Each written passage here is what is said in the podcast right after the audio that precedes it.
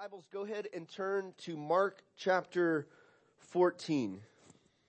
As you're turning there, I want to ask you, when was the last time you felt overwhelmed with pain? Pain is a part of this world that we experience physically, emotionally, and it's inevitable that in a post-Genesis 3 world in which we live in, that at some point or another we're going to encounter pain and at some point we're going to be brought to a vulnerable place and overwhelmed by the pain that we feel. And one of the beautiful things about our God is that He is not one who avoided pain, but stepped into our world of pain and experienced himself with us and for us. And so what we see in Mark chapter 14, we see Jesus experiencing a level of pain that no one in human history have ever experienced to the depth that he did as he was going to the cross. And one he leaves us an example of how to handle the pain that you and I experience in this world prayerfully. I've titled this sermon, Prayerfully Facing Pain. You see, there's some common responses, human responses to pain when we encounter it. One of those common responses is to flee, to run, to medicate, to do whatever we have to do to get away from the painful person, the person that we perceive to be the source of the pain or the painful circumstances. And people cut relationships, leave jobs, leave churches, leave communities in order to avoid pain. But one of the problems of pain is, is, is in this world that we live in, that no matter where you go, you're gonna continue to encounter it. So you and I would do well if we would face it prayerfully as our Lord did. And so there's also a human tendency not only to run away from it and medicate it and try to escape it at any cost, including compromise of our morals, there's also a human tendency to attack the person that we perceive to be causing the pain or attack the circumstances and be aggressive to change those circumstances or change those people that are hurting us. And hurt people have a tendency to just hurt people. Right? And our Lord Jesus, what we see in his example in Mark chapter 14, that he did neither of these. He didn't run to escape the pain that the Father had allotted to him to bear for you and I. He wrestled. He wrestled through it and he didn't attack and take out the pain and the pressure. He didn't let the pressure of his circumstances lead him to do something hurtful to those around him. He embraced it. He faced it and he did it prayerfully. So let's look at it in Mark chapter 14, starting in verse 32. And they went to a place called Gethsemane. And he said to his disciples, sit here while I pray. And he took with him Peter and James and John, and he began to be greatly distressed and troubled. And he said to them, my soul is very sorrowful even to death. Remain here and watch. And going a little farther, he fell to the ground and he prayed, if it were possible, the hour might pass from him. And he said, Abba, Father, all things are possible for you. Remove this cup from me. Yet not what I will, but what you will. And he came and he found them sleeping. And he said to Peter, Simon, are you asleep? Could you not watch one hour? Watch and pray that you may not enter into temptation. The spirit indeed is willing, but the flesh is weak. And again, he went away and he prayed, saying the same words, and he came and he found them sleeping, and their eyes were very heavy, and they did not know what to answer him.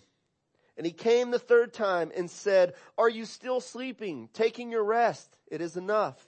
The hour has come. The Son of Man is betrayed into the hands of sinners. Rise let us be going. See, my betrayer is at hand. This is the word of the Lord. Thanks be to God. So here's our big idea. Jesus prayerfully bore the painful weight of our sin in obedience to the Father, displaying his love for and commitment to us. Jesus prayerfully bore the painful weight of our sin in obedience to the Father, displaying his love for and commitment to us. Now let's, first of all, look at this place that Jesus was praying, Gethsemane. Now Jesus often would go to this place and, and he would often get alone throughout his life he lived a life of prayer. And in a handful of places in the Gospel of Mark, he mentions Jesus getting away to go pray. This is just the habit of his life, his daily habit of seeking the Father, of aligning himself with the Father's agenda every day. He would seek the Father's agenda and that he would, he would lead others to prioritize the Father's agenda in their lives as well. And at this point, Jesus' darkest hours were coming upon him and he knew it. He had told his disciples, he had predicted to his disciples a number of times already that he would suffer and that he would die and that he would rise again. And he also, as we talked about last week, he predicted that his disciples would all leave him. He predicted that Peter would deny him. He predicted that Judas would betray him. He predicted that the Jews and the Romans would crucify him. He knew it was coming. He knew that he came into the world for this very hour and he wasn't caught off guard and he wasn't caught by surprise. And he went to a place called Gethsemane. And I took a couple pictures off of um, Holman Bible Dictionary of that place currently. Um, Eerdmans dictionary says that the name Gethsemane is from the Aramaic, which means oil press. Oil press. Both olive trees and presses for exacting the oil from the olives were common in the area. And it was probable that at Gethsemane contained, um, that Gethsemane contained such a press. Now this is interesting to note because in this garden, this is where Jesus was pressed. His soul was exceedingly sorrowful to the point of death. He was troubled and in distress. He was feeling overwhelmed by the pain that he was bearing as he was approaching the cross in the dark hours. And so let's look at a couple of points here that uh, from this text that I'd like to highlight. The first one is that Jesus invited his disciples to be present and prayerful with him in his pain. He invited them to be present and prayerful with him in his pain. Now they had seen Jesus throughout his ministry for three years, always just, just kind of, uh, in control and know and, and in tune with what's going on. And he, he was never at a point where it was like, uh, Jesus doesn't know what to do here. But here's a vulnerable point, probably one of the most vulnerable points that they saw Jesus at in the, the garden. Most difficult point in his life. And in that moment, he invites them to come and be a part. Now he tells the other disciples to sit, sit and watch, and be alert. Remember they had just celebrated the Passover dinner. He told Judas to go do what he was going to do. The plan to betray Jesus was already set in motion. He was, uh, the, the, the, the Romans were going to come and arrest him very soon. He knew that was approaching. And he took Peter, James, and John and began to be greatly distressed and troubled. And he said, my soul is exceedingly sorrowful, even to the point of death. In verse 38, he says, watch and pray that you may not enter into temptation. I think Jesus here sets a healthy model for us, a healthy example for us to imitate. And, and one sub point that I like to highlight is that it's healthy to face pain with community. It's healthy to face pain with community. Jesus lived his life in community and he calls all of his followers to live their lives immersed in and connected to intimately within community. Human beings need that. Paul Tripp in his book on suffering says, don't suffer in heroic isolation. The brothers and sisters around you have been placed in your life as instruments of grace. They won't be perfect instruments. They won't always say and do the right things. But in the messiness of these relationships, God delivers to us what only He can.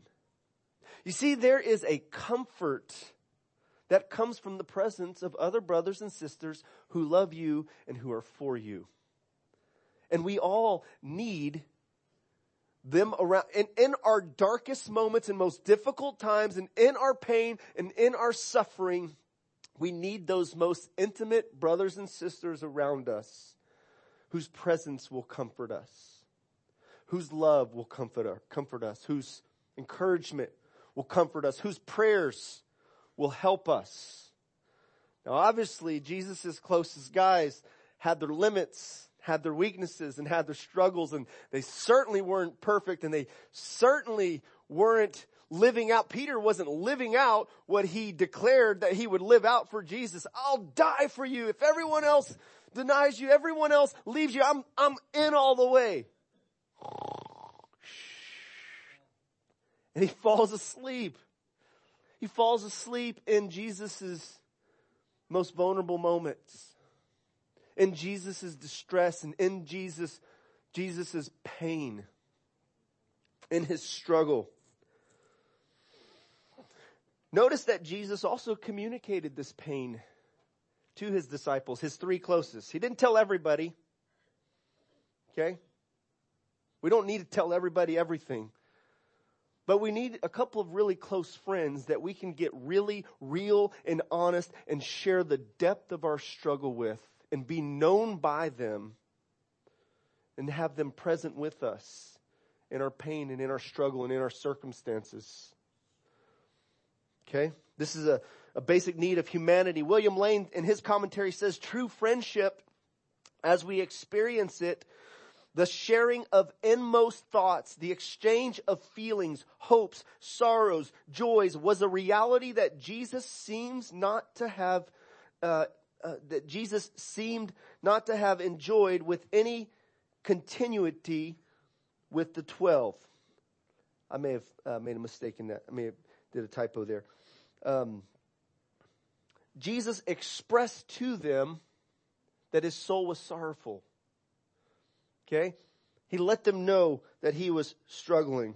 Okay. But notice Jesus didn't just stay there. Of course, his main focus was to bring this burden to the Father in prayer because humans in human relationships and the best of friends, the strongest of followers of Jesus that you know, at some point are going to let you down because they're not made, they're not designed to ultimately satisfy you, sustain you, and give you the strength that only God alone can give to you, that you and I experience through prayer. And so what we see Jesus putting the priority on is prayer. We see him facing his pain prayerfully. He didn't run from it. He faced the oil press. He faced the squishing, the squeezing. And by the way, it's when we experience the squishing and the squeezing that we really see what's inside of us. We see our truest thoughts and our truest beliefs and our truest emotions. They come out in those moments and we let them out because it just, they just come out. You're squished to the point where you just get real, like, back off, leave me alone. Or, and you start getting honest in relationships. And so it's, it's good and helpful for us, by the way, to when, not to run from it, but to uh, use those as opportunities for growth. Use those as opportunities for sanctification, for, for cleansing, for closer relationship, to deal with those issues and relationships that hinder. Okay, but, but Jesus is putting his focus on the Father. He's looking to the Father. He, he lived a lifestyle of prayer and he called others to do the same. He called others to pray, your kingdom come, your will be done here on earth as it is in heaven. Now here's his test. Here's his opportunity to walk that out himself. He prayed, Abba, Father, all things are possible for you. Remove this cup from me, yet not what I will, but yours be done. The author of Hebrews, alluding to this, describes Jesus praying fervently and reverently. It says in Hebrews 5 7, it says, In the days of his flesh, Jesus offered up prayers and supplications with loud cries and tears to him who was able to save him from death. And he was heard because of his reverence. Although he was a son, he learned obedience by what he suffered. You see, Jesus took on humanity and he stepped into our pain. He identified with our suffering. He experienced pain for you and me and he did it prayerfully. And he experienced that pain so that he can ultimately remove pain from us eternally so that we can be healed and whole and live in a world free of pain in the age to come when the kingdom comes in its fullness. Revelation 21 4 tells us that there will be no more pain, no more crying. He will wipe every tear from our eyes. But we live in what the theologians call the already not yet. We live in this tension where, where it hasn't fully come yet. That day hasn't come yet. And so we're waiting for that day. And so it's appropriate for us to feel pain. It's appropriate, appropriate for us to cry out and with groans, with pain, with tears. Luke being the doctor highlights that Jesus that the agony and the pain and the pressure on his soul was so intense that he sweat blood drops.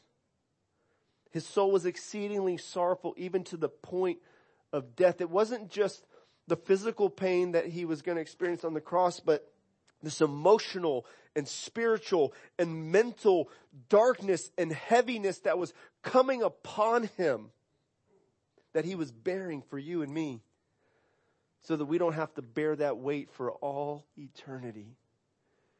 Jesus in our place. And so notice that Jesus prayed an intimate and intense prayer. He prayed to the Father and he says, Abba Father, which, which is like our term daddy. Daddy. He's coming to his daddy and he taught his followers to pray, Father in heaven, hallowed be your name, your kingdom come, your will be done. And here's Jesus modeling that. Simple, God-centered prayers focused on who the Father is. And notice his focus, his statement, all things are possible for you. You're great. You're able. You're strong. You're mighty. You can do something about this. Remove this cup from me. We pray to God because God can change our circumstances. He has the ability to do anything. With Him, all things are possible. And so we pray to our God who is able, our God, our Father who is able, and we pray to our God who is willing. He's able and He's willing. He cares. He cares about our pain and He will remove it one day. But we don't always experience immediately that removing of the pain, of the struggle. Often God wills to bring us through it and let pain have its refining work in our lives. That something much more beautiful and glorious might come about through it. Notice that Jesus was resolved in prayer to do the Father's will. His request was remove this cup, this cup of suffering, this cup of divine judgment and wrath that he's getting a glimpse into that he's about to drink from upon the cross. And it's overwhelming the weight of what he's about to bear and take upon himself is overwhelming. I don't know what, what level of mental and emotional pressure you have felt in your life, but I know there's been times for me as a Christian that this heavy darkness is just over, overwhelming my, me myself. And that's so small compared to what Jesus has went through. Jesus went through a level of pain and pressure and stress and trouble that is far beyond any other human being who suffered. But yet he stepped into and he experienced it to sympathize with us, to give us the strength that we need to go through our lot of suffering in this life and to one day ultimately remove that pain from our lives in the age to come. And so Jesus, in his prayer, he was resolved to do the Father's will. He was more resolved to do the Father's will than he was to, to get momentary relief from the cup that he was about to drink. He submitted to the Father's will. And this should be how our prayers look. This, this is a model for how, how our prayers ought to be made. Yeah, let God know your requests. Let God know your struggle. Come to Him as a good Father. Come to Him as a strong and mighty God who can do all things. Let your request be made known. But focus in on His, His will. Wrestle to discover what His will is and wrestle to surrender and resolve to do His will. Whatever it may be, even if it involves lots of pain. And remember that Jesus did that on our behalf. J.C. Ryle says this, the best or, um, I've titled this, this quote, the best prescription for facing pain. He said, we never find a better prescription than this for bearing affliction patiently. The first person to whom we should turn in our trouble is God. The first complaint we should make should be in the form of prayer. The reply may not be given immediately. The relief we want may not be granted at once but the act of merely pouring out our hearts and unbosoming ourselves at the throne of grace will do us good. I like that phrase. There's a new vocabulary word for you. Unbosoming. Unbosoming. Pouring out your hearts and unbosoming. You know, there's really something special about when, when you're carrying a burden and a weight that's too much for you to carry. There's really something special about wrestling with God in prayer, praying long enough until that burden is rolled over and you're trusting it to God and you're no longer letting it paralyze you and cripple you. Like too often we continue to live our lives dysfunctionally because we don't spend long enough rolling it off to God in prayer.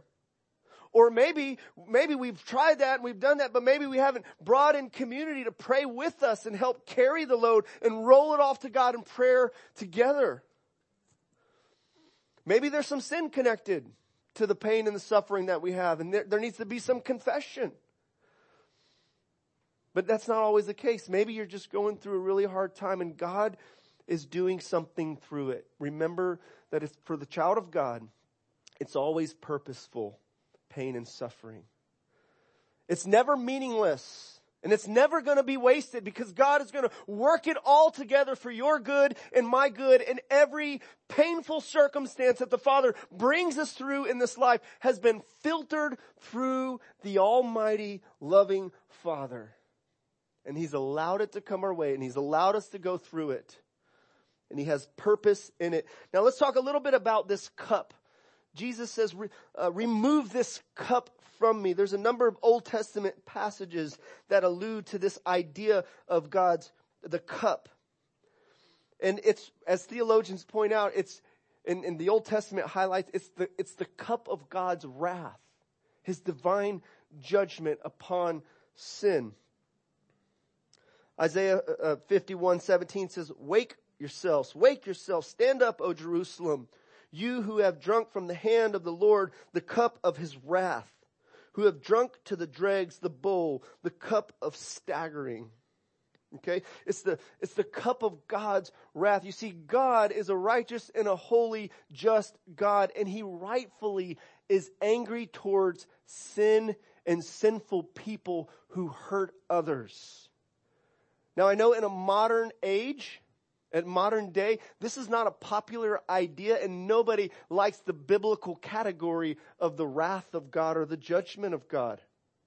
Tim Keller does an excellent job in his book, Jesus the King, arguing that anybody who loves is going to have a, a, an anger towards that person that they love um, if they're hurting themselves or if somebody else is hurting them. You see, love and anger are connected. I mean, just think about it, parents. If somebody hurts your child, is it moral? Is it morally right for you to get angry that somebody would hurt your child and do some injustice to your child? I, I would, I would question if we didn't get upset, I would question if we, if we really love our children in a healthy way.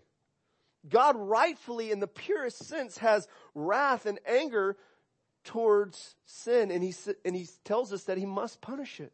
There must be, he doesn't, any good judge doesn't just sweep an offense under the rug and say, I know you had a really hard life growing up as, as a kid, but all those people that, the lives that you took, we're just to let you go on this one and give you one more chance. Most of us would say that that's not a very just and good judge, right? There needs to be some action, right? And God is a good and a loving God and a just God. And because of that, he is, he's rightfully angry towards sin and those who hurt themselves and others in sinful ways. And he wants to address that problem. He wants to address the root of the pain and the sin that's, that's causing destruction. And so Jesus comes and he deals with it. He faces it. He bears the weight of our sin and our sorrow. Tim Keller puts it like this. He says, in the Garden of Gethsemane, he turns to the Father and all he can see before him is wrath, the abyss, the chasm, the nothingness of the cup. God is the source of all love, all life, all light, all coherence. Therefore, exclusion from God is exclusion from the source of all light, all love, all coherence. Jesus began to experience the spiritual, cosmic, infinite disintegration that would happen when he became separated from his father on the cross. Jesus began to experience merely a foretaste of that and he staggered. He felt deeply troubled, distressed, sorrowful, even to the point of death. So, so much pressure upon his soul that it, it possibly could have even killed him.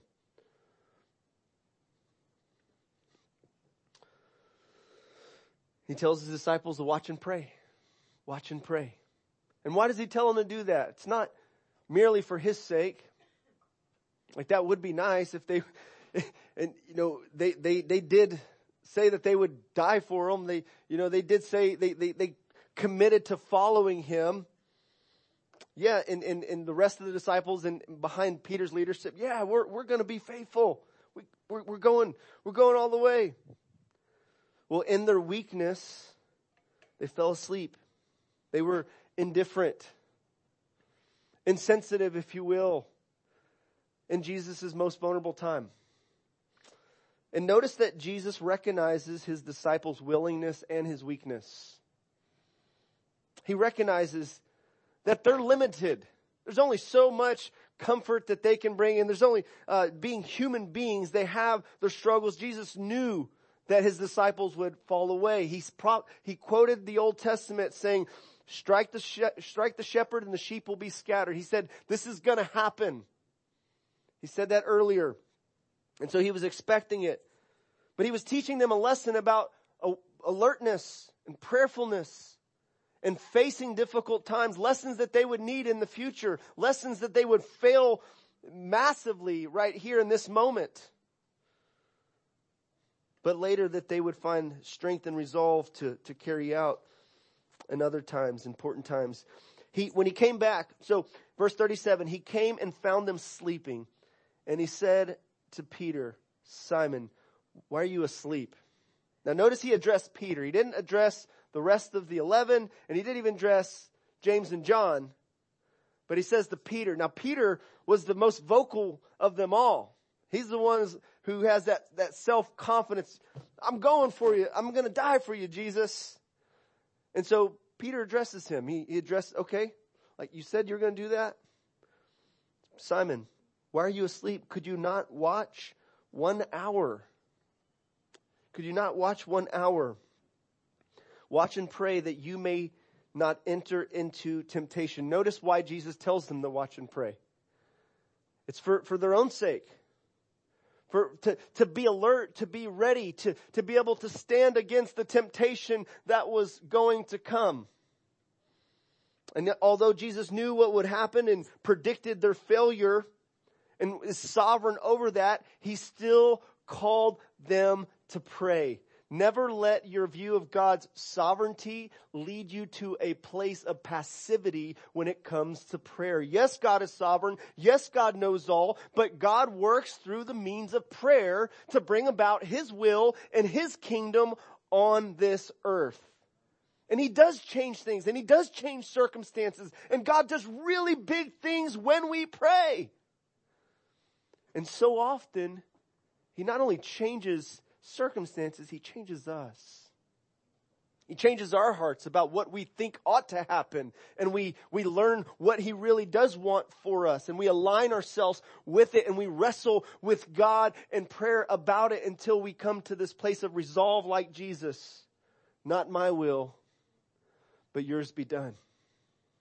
And we roll the burden off and, and we embrace the lot that God has for us. We embrace the difficulty and the pain that is before us as well. Remembering Jesus, looking to Jesus, the author and the finisher of our faith, who for joy set before him endured the cross, despising the shame. He persevered. He overcame. And now he's able to aid and help those of us who are being tempted, those of us who tend to fall asleep when we should be praying. Those of us who tend to give in to the temptation of sin when we should be resisting and saying no and saying yes to his will and no to our sinful nature. There's a time to rest. God gives his beloved sleep. There's a time to just shut your eyes and quit trying to make stuff happen and just trust God and go to sleep and enjoy the gift of a good night's sleep. But there are times when the spiritual battle is heightened. And it's a time to stay awake and to deny yourself some sleep, to press in, to engage, to fight because you're in a spiritual battle. You're in a war. You're not in, you're, Christians aren't brought into a playground in the Christian life. They're brought into a battleground. And we gotta have a wartime mentality. Using prayer not as a intercom to deliver more brownies to us so we can watch the game, but as a walkie-talkie to call in reinforcements in the battle. As John Piper says in his book, Let the Nations Be Glad on missions. So Jesus recognized his, the disciples' willingness and their weakness. Okay, there's, there's grace here. He knew their weakness. He knew that they were willing, that they, they wanted, like, like they said, we'll die for you. We want to go all the way for you. Jesus knew that Peter was sincere in what, saying what he said, but he was sincerely wrong.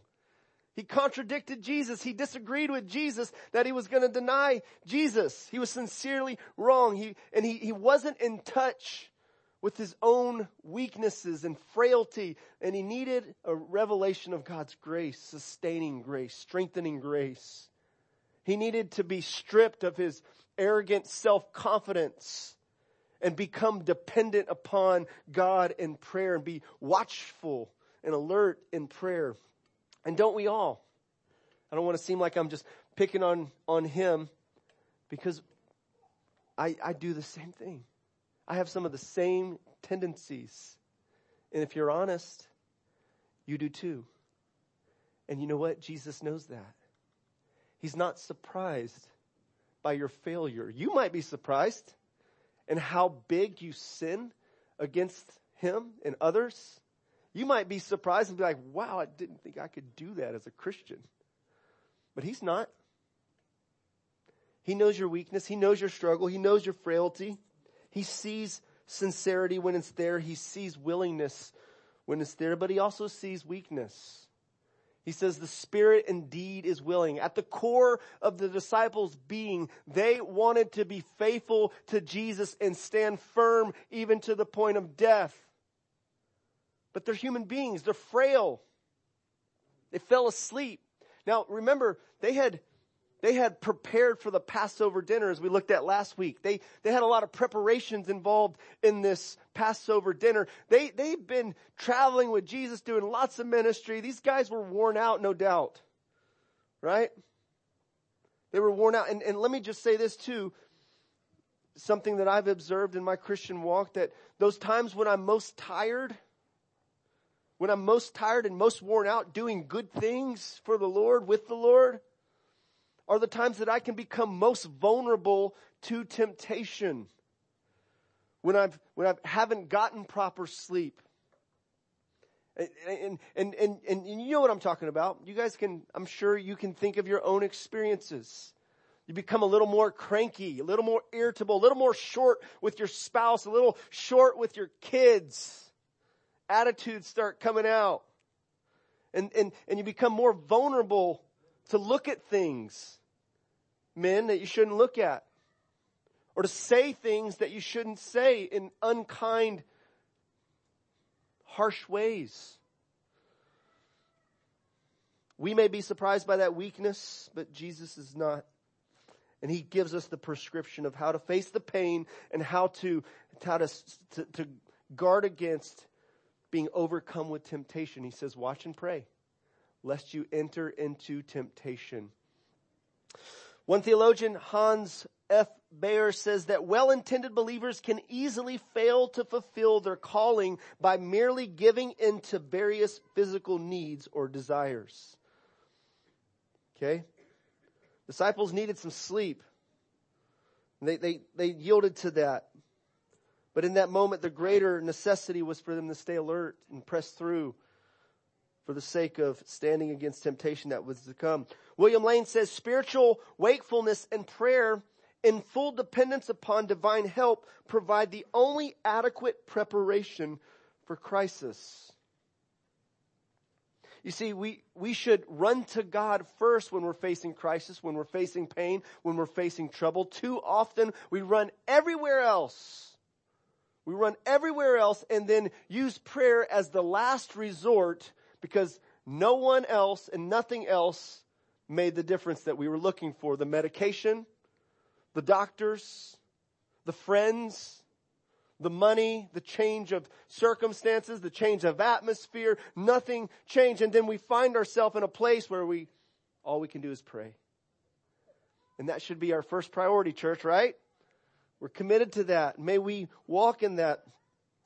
John MacArthur, John MacArthur says that disciple, the disciples needed to learn that spiritual victory goes to those who are alert in prayer and depend upon God, and that self-confidence and spiritual unpreparedness lead to spiritual disaster. He was teaching the disciples a lesson that they needed to learn as leaders within the church. I love the hymn that we sang earlier. I hear the Savior say, thy strength indeed is small. Child of weakness, watch and pray. Find in me thine all in all. Or how about what a friend we have in Jesus? All our sins and griefs to bear. What a privilege to carry everything to God in prayer. Oh, what peace we often forfeit Oh, what needless pain we bear, all because we do not carry everything to God in prayer. Have we trials and temptations? Is there trouble anywhere? We should never be discouraged. Take it to the Lord in prayer. Can we find a friend so faithful? Who will all our sorrows share? Jesus knows our every weakness. take it to the Lord in prayer. He gives help to the weak, strength to the weak. I love Romans 8:26 that says likewise the spirit helps us in our weaknesses for we do not know what to pray for as we ought but the spirit himself intercedes for us with groanings too deep for words. When we fail to pray as we ought, we have an intercessor, the Holy Spirit, interceding for us who helps us in our weaknesses. When we fail to pray as we ought, we have Jesus as our great intercessor who ever lives to make intercession for us. He's able to save to the uttermost because he ever lives to make intercession for us. Hebrews 7:25 says that when our prayers don't seem to be consistent enough, strong enough, fervent enough, aligned with the, God's will enough, God's grace and strength is holding on to us when we don't seem to have the grip, the strength to grip to hold on ourselves. And He will strengthen us. He will sustain us. He will give us what we need. Because He stepped into this world, He entered into our pain, He knows our struggles. John Stott, the theologian, said that I could never myself believe in God if it were not for the cross. In the real world of pain, how could one worship a God who is immune to it? I turned to that lonely, twisted, tortured figure on the cross, nails through hands and feet, back lacerated, limbs wrenched, brow bleeding from thorn pricks, mouth dry and intolerably thirsty, plunged in God forsaken darkness. That is the God for me. He set aside his immunity to pain. He entered our world of flesh and blood, tears and death. And he can sympathize with you in your pain. He can aid you and help you in your pain. And so let me close in just a couple points of application. Know that Jesus stepped into your pain and sympathizes with your weaknesses. Know that He entered in, that you're not walking through this alone. So don't try to walk through pain and suffering in heroic isolation. I got this. I don't need anybody. You do. You need God and you need the community of faith to walk with you through it. I'm reminded of the apostle Paul when he pleaded with the Lord three times. He had a thorn in his flesh, a messenger of Satan to buffet him, to, to keep him humble from being conceited and exalted with, from all the revelation that he had. And he pleaded with the Lord three times, Lord, take this thorn from me. And the Lord answered him but he didn't answer him by removing the thorn and the pain in his circumstances. The Lord answered him by saying, my grace is sufficient. My strength is made perfect in weakness. You see, God wants to give us what we need to walk through the painful circumstances, to walk through the suffering, to walk through the darkness, to walk through the valley of the shadow of death, knowing that He is with us that his rod and staff comforts us. That he's going to lead us in paths of righteousness. He's going to restore our soul. His goodness and mercy is going to chase us down because he's our shepherd. He was struck for us. You see, back in the garden, Adam said, No, my will be done, in essence, with his disobedience and brought sin and suffering and death into this world that we live in. But in this garden, the Garden of Gethsemane, Jesus says, Not my will, but yours be done in obedience to the Father.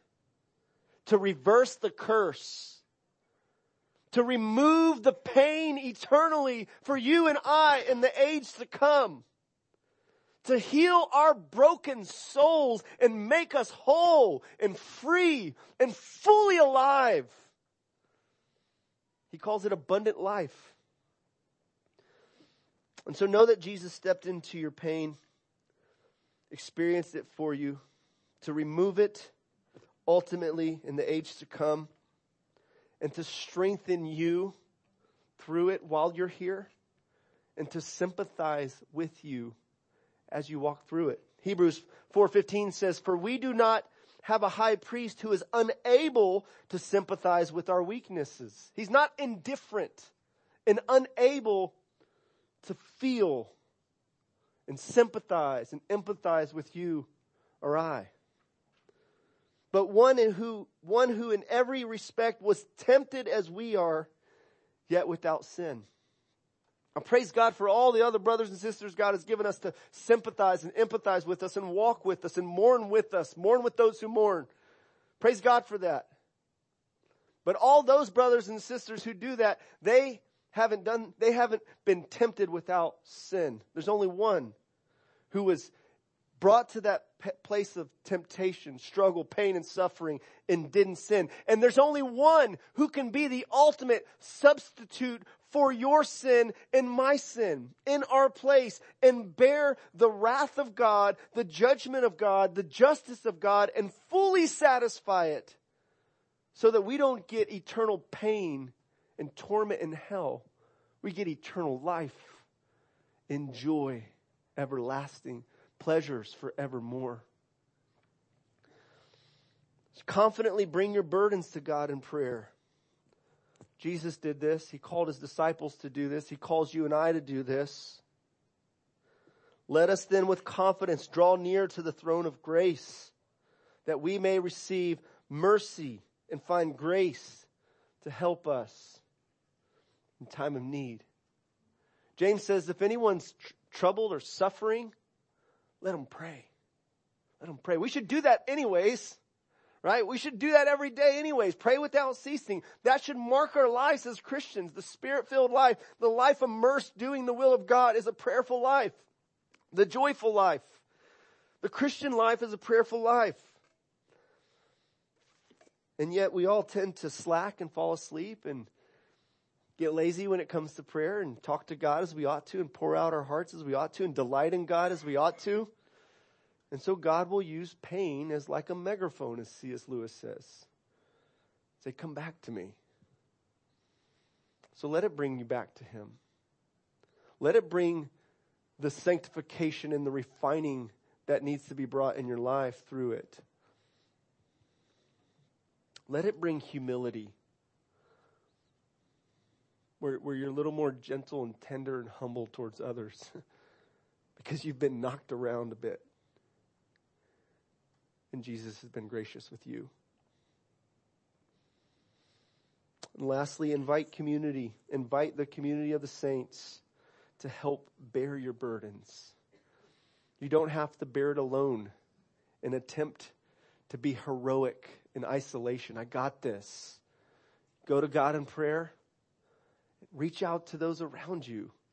If you've been going to God in prayer and just nothing seems to be changing within you and your circumstances, you're not getting the grace and the mercy that you need, well, call in the reinforcements of the community of the saints to come and join you in prayer. James says, therefore confess your sins one to another and pray for one another that you may be healed. The prayer of a righteous person has great power as it is working. So open up, get real about your pain, but also your sin. Be honest. If you're going to really face it and you're going to experience deliverance, you're going to experience healing, you're going to experience freedom, you got to get honest with yourself and honest with God. Of course, as, as Michael said in the communion message, confess your sins to God for forgiveness and cleansing. But if you've gotten that forgiveness and you've got that cleansing, but you haven't gotten the freedom and deliverance from that same old sin that you keep struggling with, well, confess it to another brother and sister. Find somebody that you trust, a, a, Peter, James, or John, if you will. Of course, Jesus had no sin to confess to them, but he invited them in to be present and to be prayerful in his time of vulnerability. And then uh, Galatians 6 2, it says, bear one another's burdens, so fulfill the law of Christ. Like we're called to this, saints. We're called to to do what Jesus did in, in entering into the world of pain that our brothers and sisters are walking through and help kind of shoulder the load a little bit when it's just too much for them to do alone. We don't have to suffer alone. So if you get COVID and you're sick and at home, tell somebody. Send a text. Reach out for prayer. If you're feeling depressed and discouraged and overwhelmed, and you're having panic attacks, tell somebody. Reach out in prayer. If you're overwhelmed by your financial situation, you don't know how you're going to get through, tell somebody. Ask for prayer. Ask for help. Don't deny the body of Christ the joy of being able to give and to serve and encourage and comfort and come alongside you as you're going through your darkest moments. Don't you want to do that for one another, saints? I love that as a, as a church here, we, we do that. We're walking that out. And yeah, we got room to grow, but we value loving community. Kevin, would you come up? lastly, I didn't put this on here, but it goes with the song, and I wanted to read the second verse of it because it's not in this that we're about to sing. Lastly, stand amazed at God's love for and commitment to you. Stand amazed at Jesus' love for you and his commitment to you as this song that we're about to sing says, I stand amazed. Verse 2 says, For me, it was in the garden. He prayed, Not my will, but thine. He had no tears for his own griefs, but sweat drops of blood for mine. Verse 3 In pity, angels beheld him. He came from the world of light to comfort him uh, pity, angels beheld him and came from the world of light to comfort him in his sorrows. He bore for my soul that night. Luke mentions that when Jesus prayed this, that he was strengthened by an angel after he prayed, not my will, but yours be done. Verse four, he, he took my sins and my sorrows and he made them his very own. He bore the burden to Calvary and suffered and died alone. You know, kind of like during this coronavirus, there's that social distancing. So many have died in hospital rooms, being isolated from their loved ones. The community that Jesus had, the comfort of his disciples only went so far. They couldn't go all the way with him. Jesus had to bear the weight of the sin of the world, the sorrow, the pain, the suffering, the, the cup of God's wrath and judgment. He had to bear it ultimately alone on a rugged cross. And he went all the way. No doubt he had pain from the betrayal of Judas or the denial of Peter or the mocking of the Romans and the false accusations of the Jews. No doubt he experienced pain from the Father turning his face away. When he cried out, my God, my God, why have you forsaken me? Perhaps that's the greatest sting of it all. That he went there for you and me. And so let us stand amazed and let us sing and respond and let us surrender to our God who is loving and faithful, who's good and great. Let's sing. If y'all want to stand, you